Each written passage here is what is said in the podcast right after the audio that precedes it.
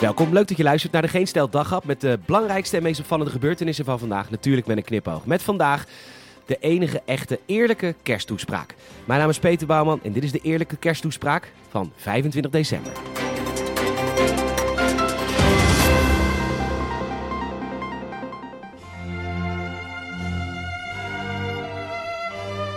Vanuit een lang niet opgeruimd en een beetje groezelig appartement in Rotterdam.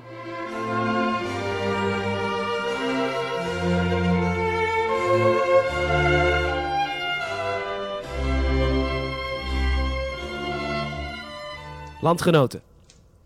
In oktober kreeg ik het eerste exemplaar van de nieuwste Bijbelvertaling.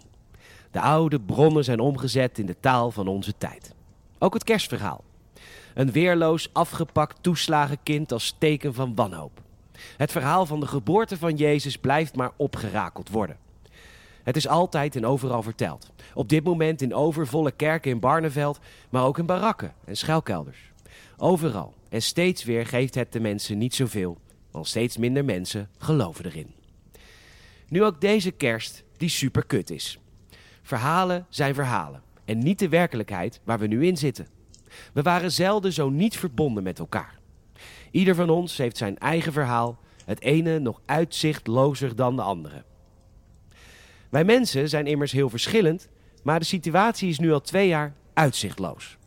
Iedereen vindt het leven nu super kut. We zijn vrij om te denken en te geloven wat we willen, als je maar niet op Twitter zit. Als je mening iets anders is, dan word je gecanceld. Jammer de bammer. Ik heb de pech om met mijn werk de meest uiteenlopende wappies en kutmensen te zien. Ik wil hun persoonlijke verhaal niet horen. Zelden zijn dat namelijk verhalen van moed en doorzettingsvermogen. In ziekenhuizen zijn mensen ook al moedeloos en zien ze het echt niet meer zitten.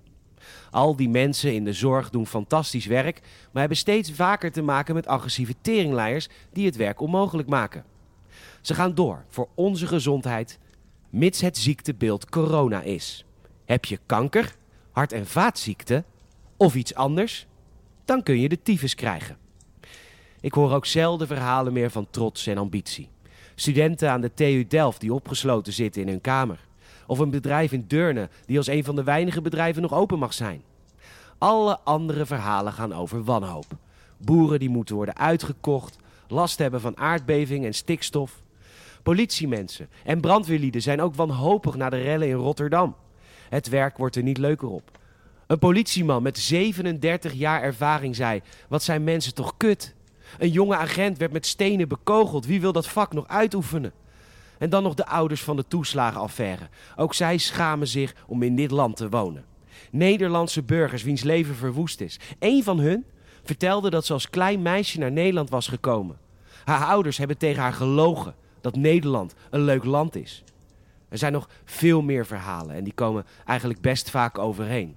Het leven is gewoon niet zo leuk meer. Er is behoefte om gehoord te worden. Kijk naar me, luister naar me, verplaats je in mijn situatie, laat me een bijdrage leveren. Nee, nee, nee en nee. Dat doen we niet meer. Het ontbreekt ons niet aan verhalen, maar niemand luistert meer omdat iedereen op is en depressief en er gewoon geen zin meer in heeft. We kunnen de mensen erachter niet zien, want ze zijn anoniem op Twitter.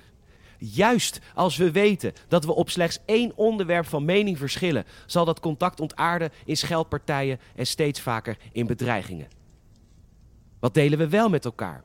We leven in een kutland. Daar zijn de meeste mensen het wel over eens. Helaas moeten we blijven samenleven.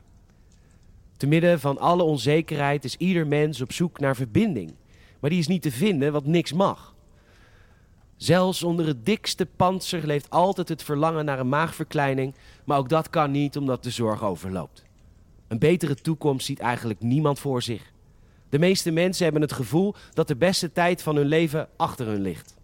Dat is de kiem van ons gezamenlijke verhaal. Wat ik zie is de onbereidheid van heel veel mensen, jongeren en ouderen, om mee te helpen aan de oplossingen voor problemen die ons allemaal raken, zoals de coronapandemie en de klimaatverandering. Niemand heeft nog zin om daaraan te denken, omdat we in de zoveelste lockdown zitten. We hebben wat anders aan ons hoofd. Daar kun je helemaal niks aan doen. Dat is zo'n beetje het verhaal. In een samenleving met zo'n verhaal kun je moeilijk geloven. Dat verhaal maakt Den Haag en een nieuw kabinet is eigenlijk een oud kabinet. Niemand buiten Den Haag is nodig, zij maken de geschiedenis. Later zal men een verhaal van schaamte over ons vertellen. We hadden toch niks in te brengen. We hebben amper invloed uit kunnen oefenen. Een mooie Joodse gezegde is echt een prachtig gezegde, maar in de praktijk slaat het helemaal nergens op. Ik wens u allen, waar u zich ook bevindt en hoe uw persoonlijke omstandigheden ook zijn, een gezegend kerstfeest. En het is niet erg om gewoon te kunnen zeggen: 2021 was een enorm kutjaar.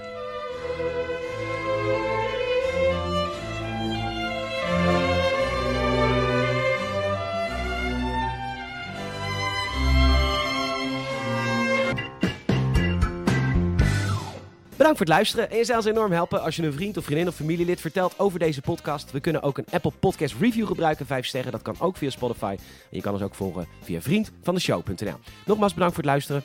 Tot morgen.